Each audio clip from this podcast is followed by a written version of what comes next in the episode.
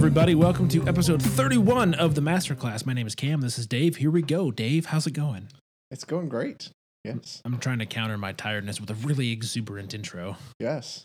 It was good. Was it? Yeah, woke me up. All right. Well, this is episode 31.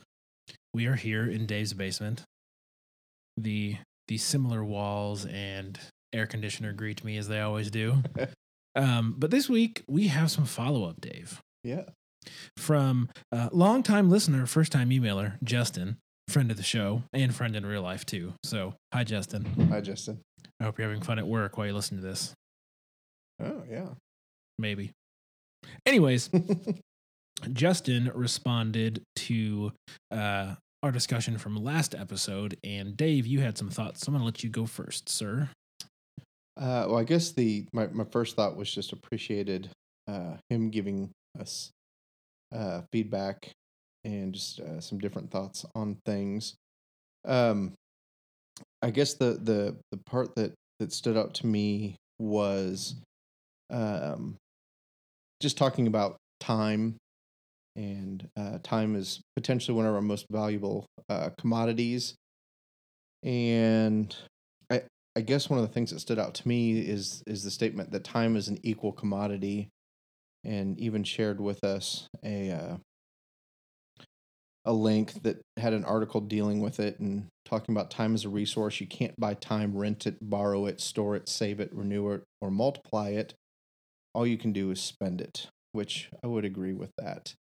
Um, the only thing I kind of disagree with, and I, I don't have a huge hang up on this, but it was for whatever reason, it kind of stood up to me is that I don't feel like time is an equal commodity. I think it is certainly um, like money in that um, some people have more than others, and some have uh, more disposable time than others.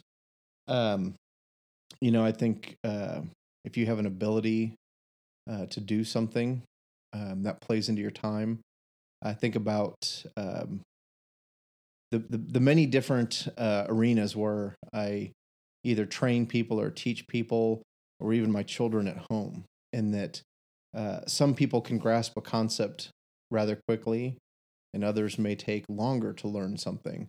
Or I may be really good in math, or I'm better in this area, uh, or whatever. And in short, um, if I can learn something quicker than you, and uh, we're going through school, and I continually pick up things faster than you, I'm a quicker learner. Um, I think kind of implicit in that is that you have the opportunity to potentially uh, earn more money than somebody that maybe not be as quick a learner, or uh, I'll say it, maybe just not quite as smart as you are.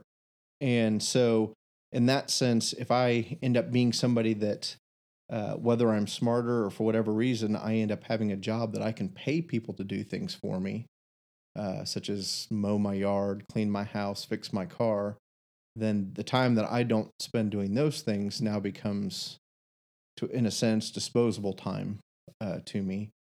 Uh, the other example that I had mentioned to you was, you know, I think about uh, a single mom uh, with a lower socioeconomic status than I do, you know, that potentially may have uh, to work more than one job, uh, trying to go to school, maybe depends on public transportation or something like that. Uh, to me, that person would not have the same amount of free time that I have. Um, so to say it's it's equal, I get the concept of that, but again, I think even from a financial standpoint, um, uh, you can't buy it, you can't rent it, you can't borrow it, but I can certainly pay somebody else to do something instead of having to do it myself.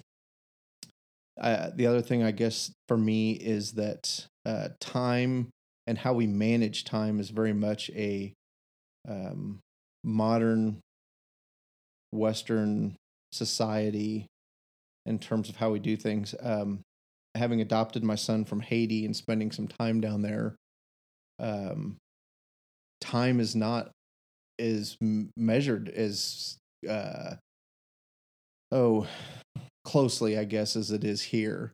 Uh, and where we experience that would be is flying into the airport in Haiti. and it'd be like, okay, we're getting in at three o'clock on Saturday, and the guy who ran the orphanage, Bobby, would be like, okay, I'll be there to pick you up. Well, Bobby's definition of I'll be there to pick you up is, is you're not going to spend the night at the airport. I will be there someday, sometime on Saturday uh, to pick you up. Whereas for us, it's like, no, the plane landed at three o'clock. We want to see you at the carriage, the the um, luggage carousel at three o five, ready to help us load up and go. And um, time is just very different there. Um, it's very much uh, the sun comes up and everybody gets up and gets going.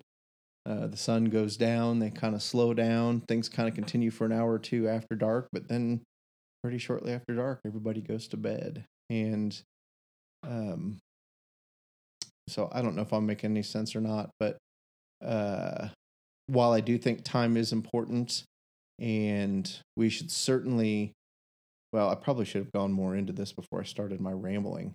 That I do think we, I do think we should give sacrificially of our time, and you know we've discussed giving sacrificially of our finances, uh, but I do think that we should be giving um, sacrificially of our time as well. Um, in short, I don't think it's equal for everybody. In that, not every, you know, just because there's 24 hours in a day doesn't mean everybody has X number of hours of disposable time to use. Yeah, I hear what you're saying. Um, we'll link to the uh, the Article. article in the show notes so you guys can read it and get a better understanding of um, uh, where Justin was coming from. But this all stemmed from the question I asked last episode How do you know who or what you follow? And Justin's response was In thinking about this and reflecting on my own life, uh, I'm very challenged by it, particularly when it comes to how I spend my time. It can be argued time is our most va- valuable commodity. Time is an equal commodity, but not a non redeemable one, which they've already mentioned. Uh, you can spend money and make more money. You can spend time, but you never get it back. And so I read the article, and and I like Dave, liked everything about it except for the whole equal opportunity part because you know of circumstances. However, I ever since I read this article today while I was at work, don't tell my boss. Um, I've really been considering how I spend my time. And I have a job where most days of the week I have a lot of downtime because I work at a bank and you've got your busy times and you've got your slow times and we're a slower branch to begin with and I only have so much work that needs to be done and so I have a lot of spare time on my hands during the day where I really don't have much to do. Now I spent a lot of that time recently reading and I think that reading is a good use of time. It engages your brain and you're and you know right now I'm reading through the Game of Thrones books, so there's just a lot to take in considering that. Um, but then I began thinking about what I do in my spare time when I come home from work. And I'm not recording with Dave. And I'm not, you know, mowing my lawn or cleaning the house or spending time with my wife. All things. The first two that I have to get done, the third one that I enjoy doing because she's my wife. Um, that sounded really awkward. but that's also true. So, anyways, um, but that the time where I have the ability to choose what I want to do. How well am I um, using that time? And why do you have a smirk on your face? Oh, that's why you don't want to know. Anyways, um, how well am I spending that that as we've said before, disposable time in my life where I'm not required to be somewhere. I'm not um, spending time with my wife or with my friends. Um, you know, like last night, I chose to watch the Lions lose to the Seahawks in a most incredible fashion. And I think that's an okay thing to do because you got to have recreation. But the amount of time that I spend doing nothing productive, I- I think that if I had like a, a calculator and I could add up all the time that I've wasted, like even just within the last month, I think I'd want to like punch myself in the face. You know what I mean? And so with you know Justin's help here and in, in, in getting us to think about this whole idea of time as a as a commodity and as a resource that we should use and not waste, um, I've really started to reconsider that today and and how I want to use my time going forward. Um, and a lot of that has to do with the fact that I don't like my job, and I would rather spend that time doing something positive. And I've, you know, I, I've got a little project that I'm working on that that may never come to fruition, but if it does, would provide me the opportunity to use my time a whole lot more meaningfully. And I think that's definitely something that we need to consider as followers of Christ is how well are we using the time that he's given us? Are we are we being selfish with it? Um, are we not giving our time sacrificially? Are we spending all of our spare time making ourselves feel good and self medicating? Are we spending time developing relationships? Are we spending time in scripture? Are we spending time with other believers? Are we spending time with our families, being good husbands and good dads, or good wives and good mothers, or good brothers and sisters, good neighbors? All of these things are, it's all been flying through my mind today. Um, and so, I don't know, I was just really um, specific, or not what I'm trying to say. I was really grateful for for that piece of the email. Um, and then Justin continues his thoughts this way says, I can do a better job at giving money sacrificially and do it in a manner that teaches me to trust God greater. But it's really humbling to think about how much time I waste on meaningless things in a given day. It is truly an indicator of how selfish I am. Also, how often do we think about giving up our time sacrificially like we typically typically do with giving money? Most of us are usually willing uh, give up their time. However, what about when it becomes inconvenient to us? Um, and they asked, "What are our thoughts, and do we agree or disagree with any of this?" And that's kind of what we just answered. I Yeah. just read the question at the end because, we do everything backwards. yeah, like Yoda and Jeopardy. So, um, but he also had. Oh, sorry. Go ahead. Uh, no, I, I guess uh, I feel kind of bad that I felt like I, I answered. I didn't give him. There's so much good in what he, his email, and had some really great que- questions and brought brought up some really great points. And I feel like I kind of jumped on the one thing I didn't agree with, and shouldn't have done that because, like you, this was certainly challenging, and caused me to think about um, how I do spend my time and do I give sacrificially and that sort of a thing. And, um, you know, um, one of the ones that stands out to me is how often do I see something that I could do something about and I choose to not do anything? And that might be somebody that's like broken down on the side of a road or you know somebody having an issue with something you know just something and i i kind of just choose to like look the other way and that was real just convicting for me of i don't do it for the very word he said i don't want to be inconvenienced. And so i never had really kind of put the thought of being inconvenienced is kind of on that of giving of our time and being uh, willing to give sacrificially of our time. He had one last comment, and apparently at some point in the episode, I said "self-loathing spiral of sadness," which how that was not the show title, I don't know. Um, but then Justin said he had a thought. Uh, this has to be a tactic of Satan. Often, when I find myself here, I frequently turn to the wrong thing instead of to a God to appease it, which only continues to spiral. And I'm just glad I'm not the only one that does that. Like that. I mean, as sad as it is that that is what people do, I think it's kind of to me reassuring that I'm not the only freak that does that. yeah Like, and part of it for me is also like shame. Like, I choose to go to the wrong thing because I'm too shamed, too ashamed to go to God, even though I Mhm. know I should. Yeah. And it's only like when you get to the point where you're like, okay, this has to stop, that Yeah. you're like willing to man up um, and confront God about it. But I thought that was, it was at least nice to know that I'm not the only one. Yeah. And and I guess kind of my last thought on the the the the being the time the usage of time would be um instead of instead of saying am I being productive or not productive am I glorifying God or not glorifying God would be what I'm going to say because that's way healthier.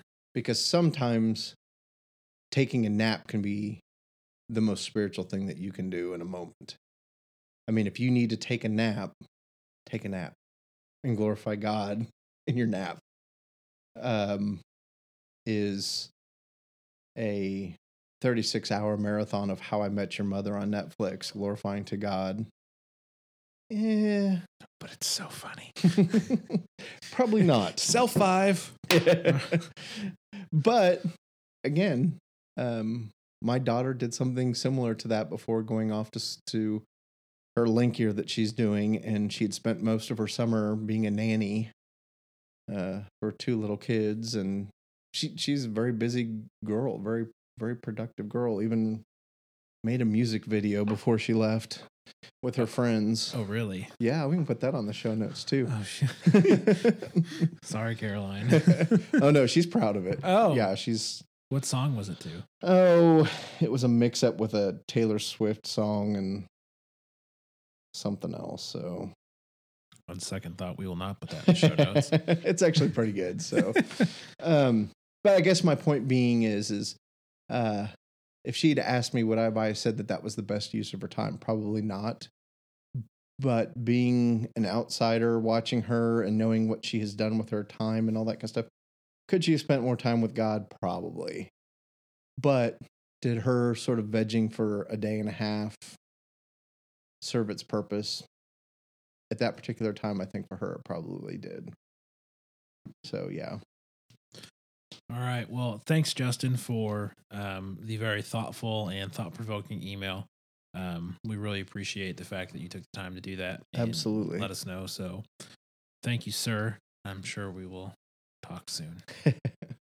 So, Dave, yes. if people wanted to uh, pull a Justin or a Jerome and get in contact with us, how might they do so? You know, you always do this to me, and you think I would know by now what, That's why. That's why I keep on doing it what, what the answer to all this is going to be? fun to watch you squirm. because I'm like, oh, I don't know. What do we? where are we at? So if you want to reach us on Twitter, you can go to at Masterclass FM and tweet uh, to the show. Uh, you can talk to Cam on Twitter at Cam Brennan. You can reach me at 108HBO. You can see our show notes at, and there's no like actual at sign. It's just masterclassfm.com. And then particular show notes, it's masterclassfm.com slash masterclass slash whichever particular show that you're wanting to hear about. And this one today would be 31. So, um, and then I think you can email us too, which is uh, masterclassfm at gmail.com. So I Correct. think, is that all of them? Uh, yes, we we are not on Snapchat or we have a Facebook page, but all it really ever does is just post our episodes. Does it? I'm There- not even on Facebook anymore. there's I no probably real, need to like- get back on there.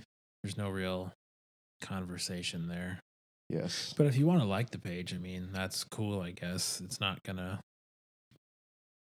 do anything other than letting us know that you like it, which is kind of this weird Facebook liking and I don't know.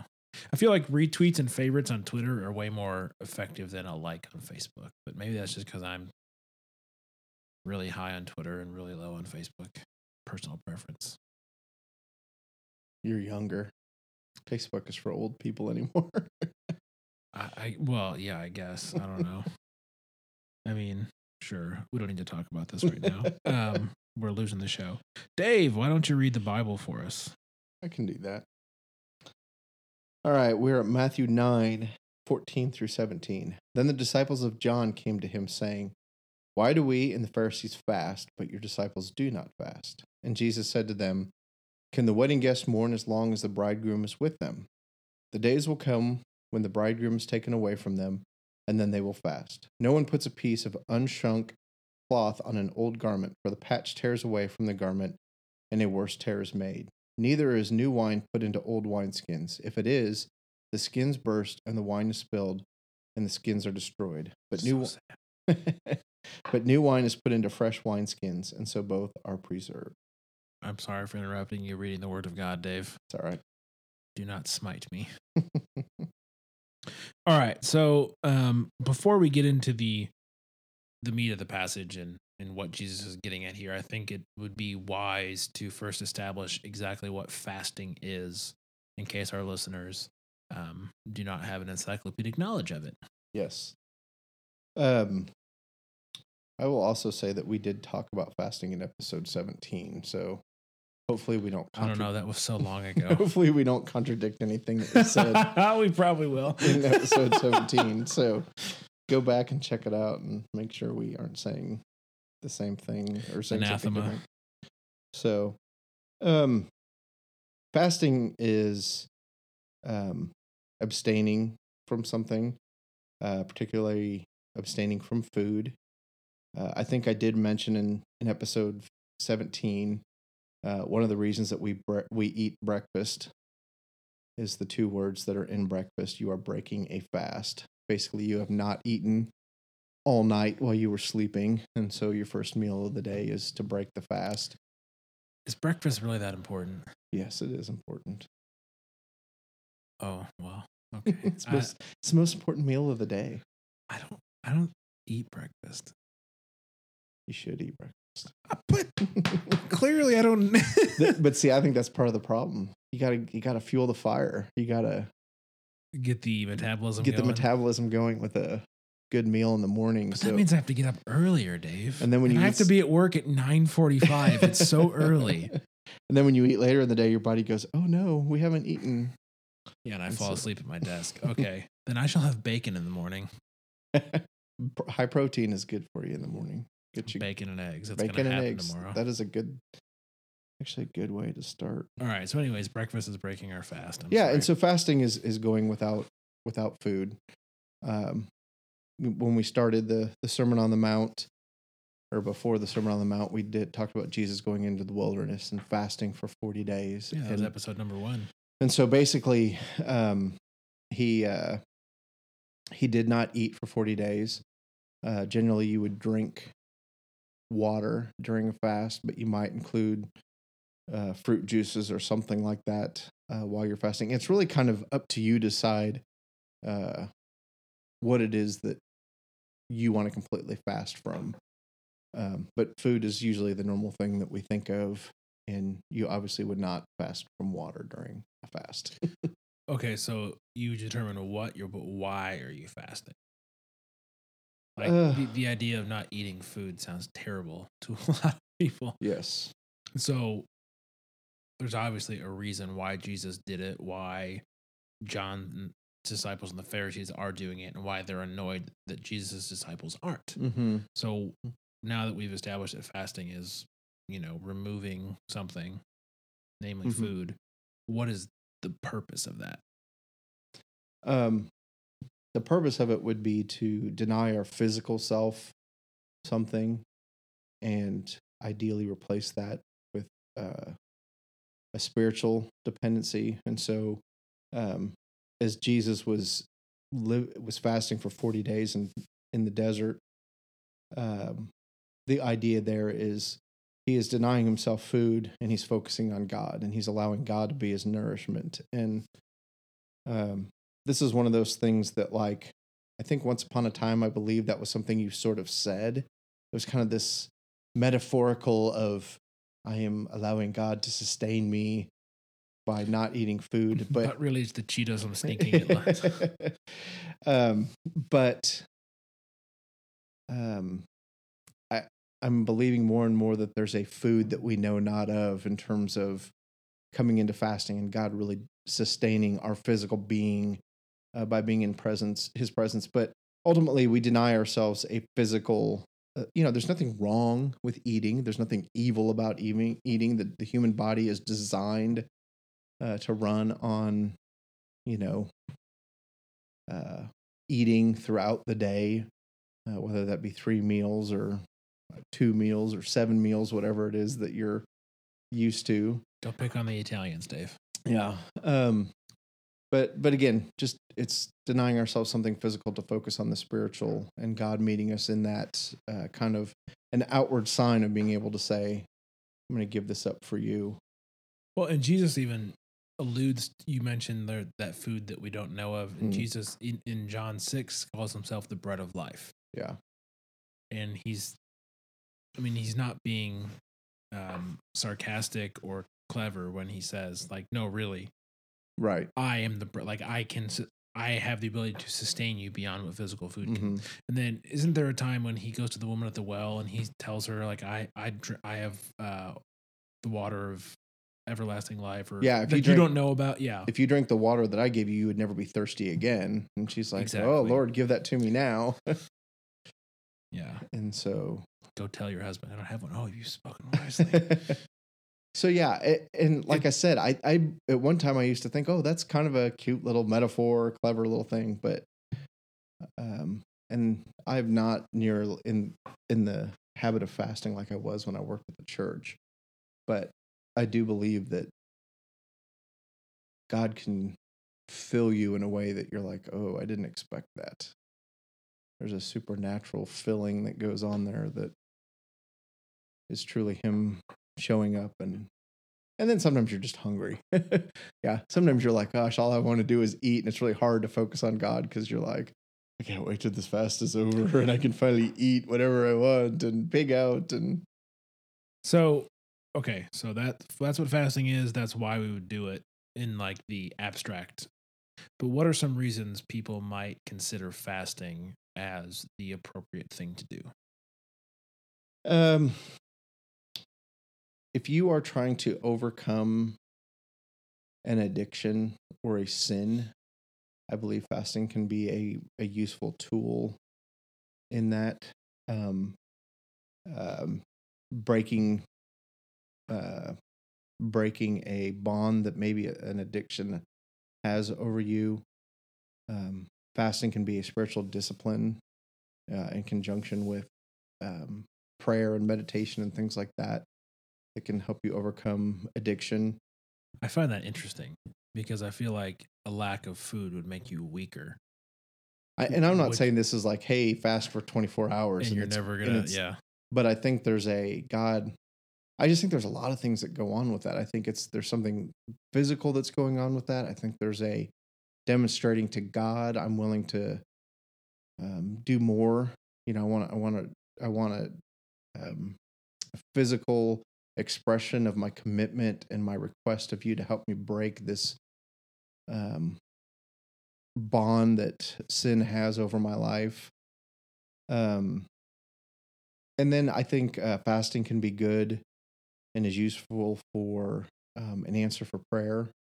If you have a very specific uh, sort of, um, you know, God, I'm wondering if I should do X or I should do Y or, you know, what is it that you're, um, we can, I think you can get some clarity by using fasting as a part of your prayer time. And so fasting can be a, I choose to fast over lunch. I'm going to eat breakfast. I'm going to eat dinner, but I'm going to take my lunch break that I would normally go eat, and I would, I'm going to spend an hour praying. And obviously, that fasting would be from the time between you have breakfast and you have dinner.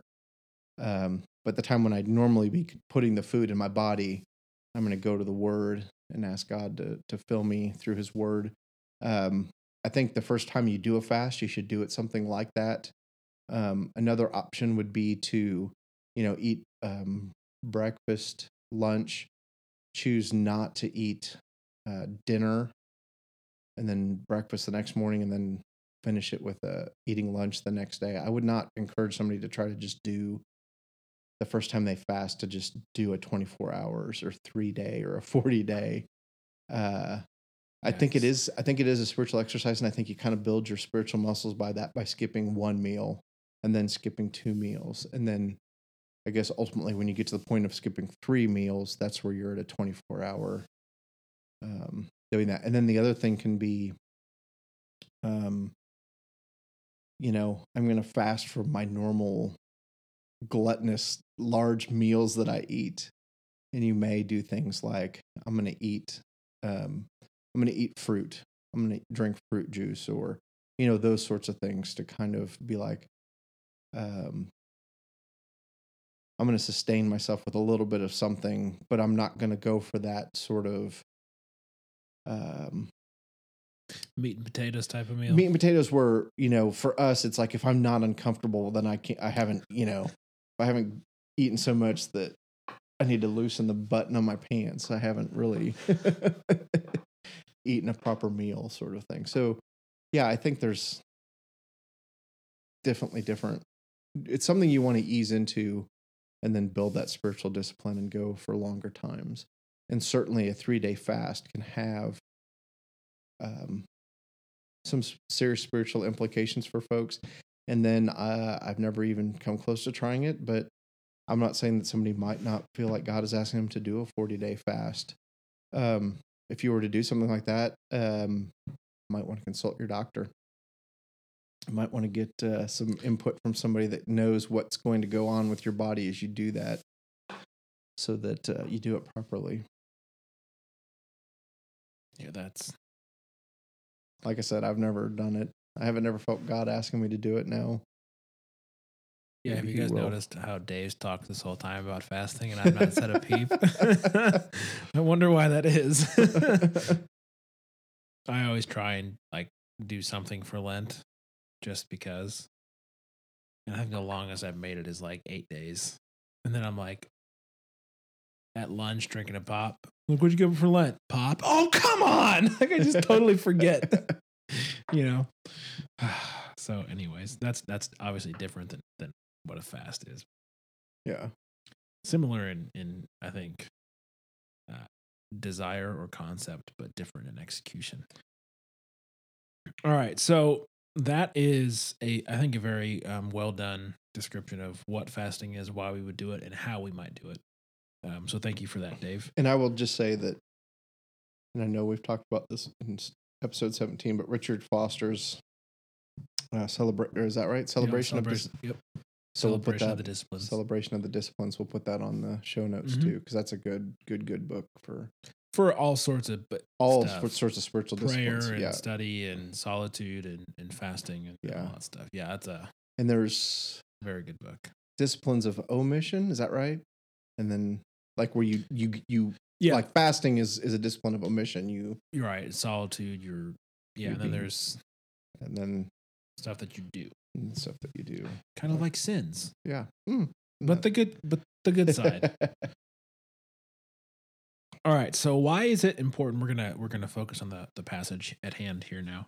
Why is it important to note that the Pharisees and John's disciples are fasting, but Jesus's disciples do not? Because that's the whole instigation of this passage. They come to him and they're like, "What's going on? How Mhm. come we're doing this and your guys aren't?" Yeah. Um, I had never really noticed the John's disciples. I caught that the second time I read it. The first time I glanced, I was like, "Oh, Pharisees, them. We, Yeah. don't, we don't like them." Yeah. Yeah. The second time I caught John's And- disciples. and I hadn't ever really um, spent much time on that. And um, I, you know, I don't know that I have really have a in any insight in this. So if if you have something, I'll defer to you in terms of if there's something that you're looking at. Well, no, my I mean my initial thought is that you know, uh the Pharisees obviously think that they know how things should be done. That's clear. So I think it's obvious they're like we're fasting, why are you not fasting? Like we're doing it right, why are you not doing it? Which is the easy Mhm. thing here, but you throw in John's disciples and John's the one that said, "I'm just making the way for the guy whose sandals I'm not even fit to tie." Right. And he, you know, when Jesus comes to get baptized, John says, You should be the one baptizing me, you know, not the other way around. And so John, at least based on this on the the story and the history we have, gets that Jesus is the guy. So it's interesting to me that his disciples are fasting and want to know why Jesus's aren't. So even somebody who gets it better than probably everybody else on the planet who Jesus really is, still doesn't quite understand who Jesus is. Mm-hmm. And so um, I think it's important to note that both his disciples and the Pharisees are confused about why Jesus Jesus's disciples are not fasting. I, I totally lost my train of thought just trying to pronounce that tongue twister there at the end. Um, let me start over. I think it is important to note those things about who's fasting and who isn't because it shows that even John didn't fully comprehend who Jesus was at that time. Yeah. Because even later, or no, it was previous to this, wasn't it? Where he sent his disciples be like, uh, Are you really the guy? and Jesus is like, the you know the blind are healed, the sick are cured, you know sins yada yada. Like he rattles off a list, um, and so I think it's important for us to try and nowadays be oh what's what I'm looking for? Be humble enough and be hungry enough to try and seek what's really going on, not just to look at what church leaders are doing and church leaders are saying and follow their lead without coming back to Jesus. And that seems like a really weird application, and maybe I'm wrong here, but the disciples were doing what Jesus called them to do, and they were with Jesus. And these other religious leaders were doing what they thought was correct, but they were totally missing the reality that was in front of them. They were doing things the way that used to be done. Mm-hmm. But Jesus says, uh, where is it in um, verse 15? Can the wedding guests mourn as long as the bridegroom is with them? No, because you're at the wedding reception and you're having fun, Mm-hmm. right? And so it's almost like Jesus has this little private party going on that these other people are busy mourning, like, oh, the Messiah hasn't come. We need to fast to be closer to God. And Jesus is like, why are you? I'm right here. Fast later when I'm gone.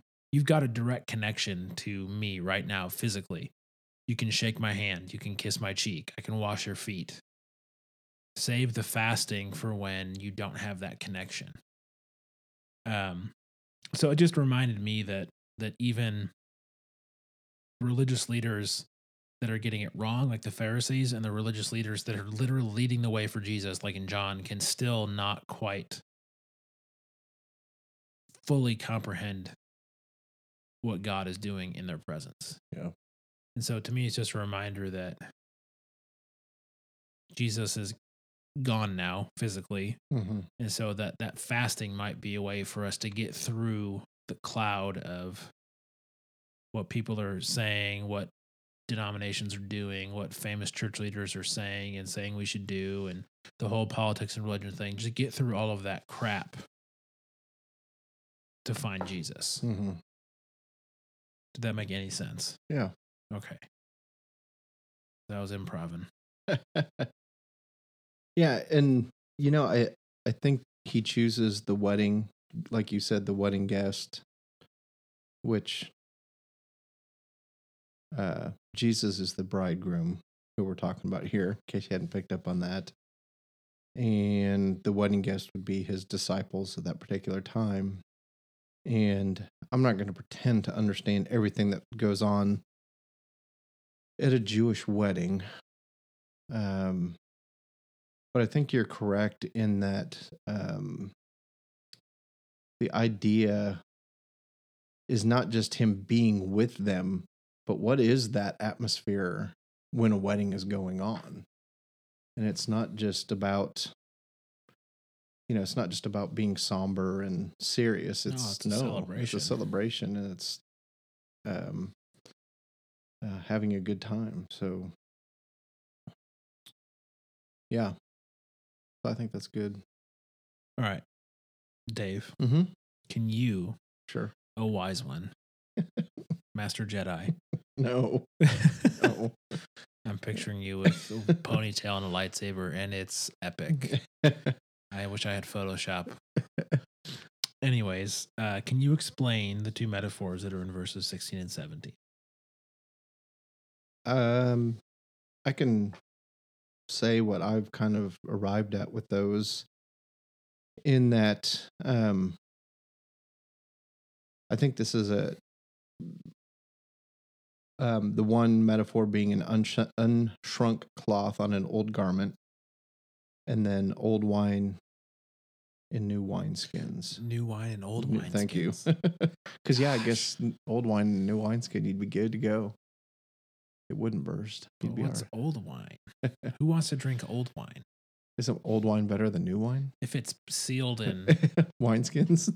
yeah, um, it- to to me, this is kind of like he's basically saying this is a game changer. Um, the way your way, your old way of thinking is no longer valid here, and you need to get on board with the fact that things have changed, and that um, there are new wineskins. Um, that uh, the old way of doing things is no longer valid, and you need to think about uh, the new way of doing things. And I think simply the new way of doing things in this particular is that um, the bridegroom is Jesus. Jesus is God, the Messiah, and he is present with them. The kingdom of heaven is there with them. They really need to live as though the kingdom of heaven is present with them and new and not be so focused on the old way of doing things. And there's nothing, you know, there's nothing wrong with, um, you know, this is one of those times where he doesn't make a comment of, oh, you have little faith or, you know, any of that kind of thing. Um, he kind of gives them this, okay, so we've got the wedding guest here. This is a time of celebration and the old way of doing things doesn't apply at this point. It's the new way of doing things. And um, I I honestly think that there continues to be um, new ways of doing things, and I don't think that should ever just be a um, just for the trivial triviality or the novelty of doing something new that nobody's ever done before. But I do think there are um, times where um, God may reveal to somebody or a group of people a sort of this is the new way of thinking, this is the new way of doing things. And ultimately, what I guess I mean by that is that cultures change, people change. And while God is the same yesterday, today, and tomorrow, I do believe that God very much meets us where we are. And um, no, I don't want to come across as like there's new revelations of the Bible or anything like that. But um, I do think we can get a little too caught up in, well, this is the way we've always done things and this is the way it should always be. which is a terrible reason to do anything. exactly. This is how we've always done it. So, Pet peeve. yeah. Well, I will say that your response there totally changed how I read this passage. I hate it when you say that because then I'm like, oh, crud, what did I? no, it just it just means that you're wiser than I am, which is I'm okay with, Dave. Yeah, but I'm not so sure that's always the case. You don't Sometimes it might be. I'll, say maybe every now Thank and then. you, gosh. No, because when I read that, I was like, well, yeah, it makes sense. You don't put unshrunk cloth on old garments because it is gonna rip. I don't own a wineskin, so I don't I'm just gonna take his word on it for this Mhm. one. But when you said that this was a game changer and, and he is the new way of doing things, I was just like, well, that makes so much sense. Why is he going to attach himself to the old way of doing things? right. He's going to start fresh, which is what he's been doing this entire uh, book so far since we started at uh, the temptation that we mentioned earlier in the fast and then the Sermon on the Mount. You've heard it said this, but I say to you this. Right. He's he's changing how things are done and are perceived and how people understand their place in the kingdom of God. And so reading it that way, I was just like, oh, well, duh. They're not doing it the old fashioned way. They're not, fa- because they don't need to right now, because he's there. Mm-hmm. And so, anyways, I, I honestly am like looking at this. I'm like, how did I used to read that? Because Dave's way makes so much more sense. I think I was just kind of like, yeah, I get it. You don't, you don't put, you got to shrink the cloth first. And Jesus is like, I ain't going to be shrunk, you know? I'm sure that's exactly how he sounded too. Um, but yeah, I just think it's it's interesting that that Jesus, like you said, doesn't take the oh you little faith or you whitewashed tombs or you brood of vipers. He's just kind of like that. This is how it's going to be from now on, and I can't imagine the Pharisees appreciated that because they were very much built upon the old way of doing things. And he was constantly cutting them off at the pass. Mm-hmm. And uh, I just, I really wish I could have been there, you know? Because it would have been very, imagine someone doing that today. Yeah. You know what I mean? Well, I think so. like someone you know a pastor coming up in in america who's just consistently cutting off tradition and long held sacred cows at the pass but doing so biblically Mm-hmm. not doing so um unbiblically like so many have tried to do Mm-hmm. I just I wonder how that would go down. And I'm sure there are people that are trying, but it just would be interesting to see. I, you know, maybe opening a can of worms here a little bit, but is it Pope Francis? Is that our current? I think he's doing that a little bit. I think he's He is stirring the pot. no, he can do that because he doesn't have to answer. To, you know, there's He has to answer to God. he has to answer to God. and but if he feels like- that will kill him if he does stuff. but I think he's done that a little bit with the church in terms of, you know, challenging people to, um, you know, obviously homosexuality has been an issue that he's addressed. Uh, the global warming is something that he has addressed that has traditionally been, well, and he's even addressed the uh, sexual abuse that's gone on in the Catholic Yeah. Church. Like people before him were just kind of like not talking about it, and he's like, "Oh no, no, no." Uh, as far as far as I, I'm aware, he's he's come out and said that we will handle this, and it will be, you know, dealt with. mm-hmm. So so yeah, I, everyone seems to like him. Yeah, and I, I- think one of the reasons that people like him is I think he spends time with God. I, I know that sounds like a probably insane thing to say, but um, n- n- nothing against previous popes because I haven't paid a lot of attention to. I like Pope John Paul. He came to He Des was two Moines popes ago, right? uh, at least two popes ago. Yeah, two popes ago. Because the one in the middle is the one that abdicated his spot, Yeah. which was we can abdicate your marriage, but you can't abdicate the pope. right. No, that's not abdicating. That's uh That's what I'm. uh it's not divorce, it's oh my gosh. Annul. Annul. There we go. It's been annulled. It never happened. Anyways. Um. So yeah, I you know um. I I I, I do think that even in the 21st century, we can get caught up in this is how we've always done things and that's the way it should be. And when we say that's how we've always done things, we mean, well, that's how we've done it for the last 40 years. That's way we've done it for the last 50 years, maybe 100 years or something like that. When no, that's a relatively new even in of itself, but you think that's that's what you've known, so that's what you do. And anyway, that's kind of getting on a tangent, but um I I I think that um both collectively as the body of Christ and as individual believers, we need to be receptive to Him um, revealing to us things that may be different than what we've always believed or what we've always done.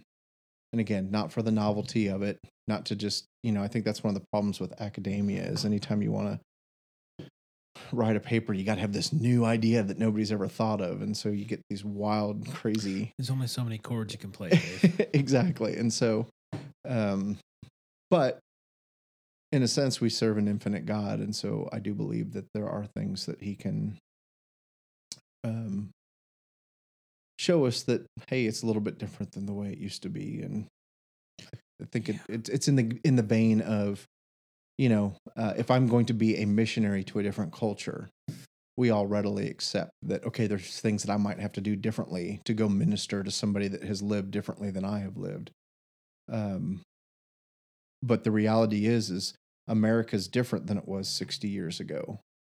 And so um, think of yourself as okay, I'm a 1960 Christian coming to 2015 Christian. I'm guessing there's some things that you would have to change about how you did things to be an effective m- missionary to a 21st century Christian in the same way that you would accept changes to go mission be a mission to somebody that lives in the Congo. And I think as Christians we have a hard time accepting that and dealing with change and saying that um, even though we serve a God that's the same yesterday, today, and tomorrow, the world that we minister in is a little bit different and we may have to change a little bit. So, Agreed. Yes, God may be the same, but the world is not. nope. All right. Well, any any closing thoughts, David? Um, do I have any closing thoughts? Um, I know the last time we visited fasting, I was like, I really need to do this again. and 14 episodes later, I don't, I haven't really fasted. So I don't know, make a commitment to getting back to doing that practice. I don't think I ever have. Really, Yeah. I think it's good. So You think it's good that I've never fasted? no, I think it's good to fast. Oh. All right, duly noted. Well, I think that brings us to the end of episode 31, Dave. and again, it has gone by very quickly. So It was fun though. it was fun. Sitting here in your basement, shooting the breeze, talking about the Bible. yes. All right. Well, until next time, Until next time. arrivederci. Bye.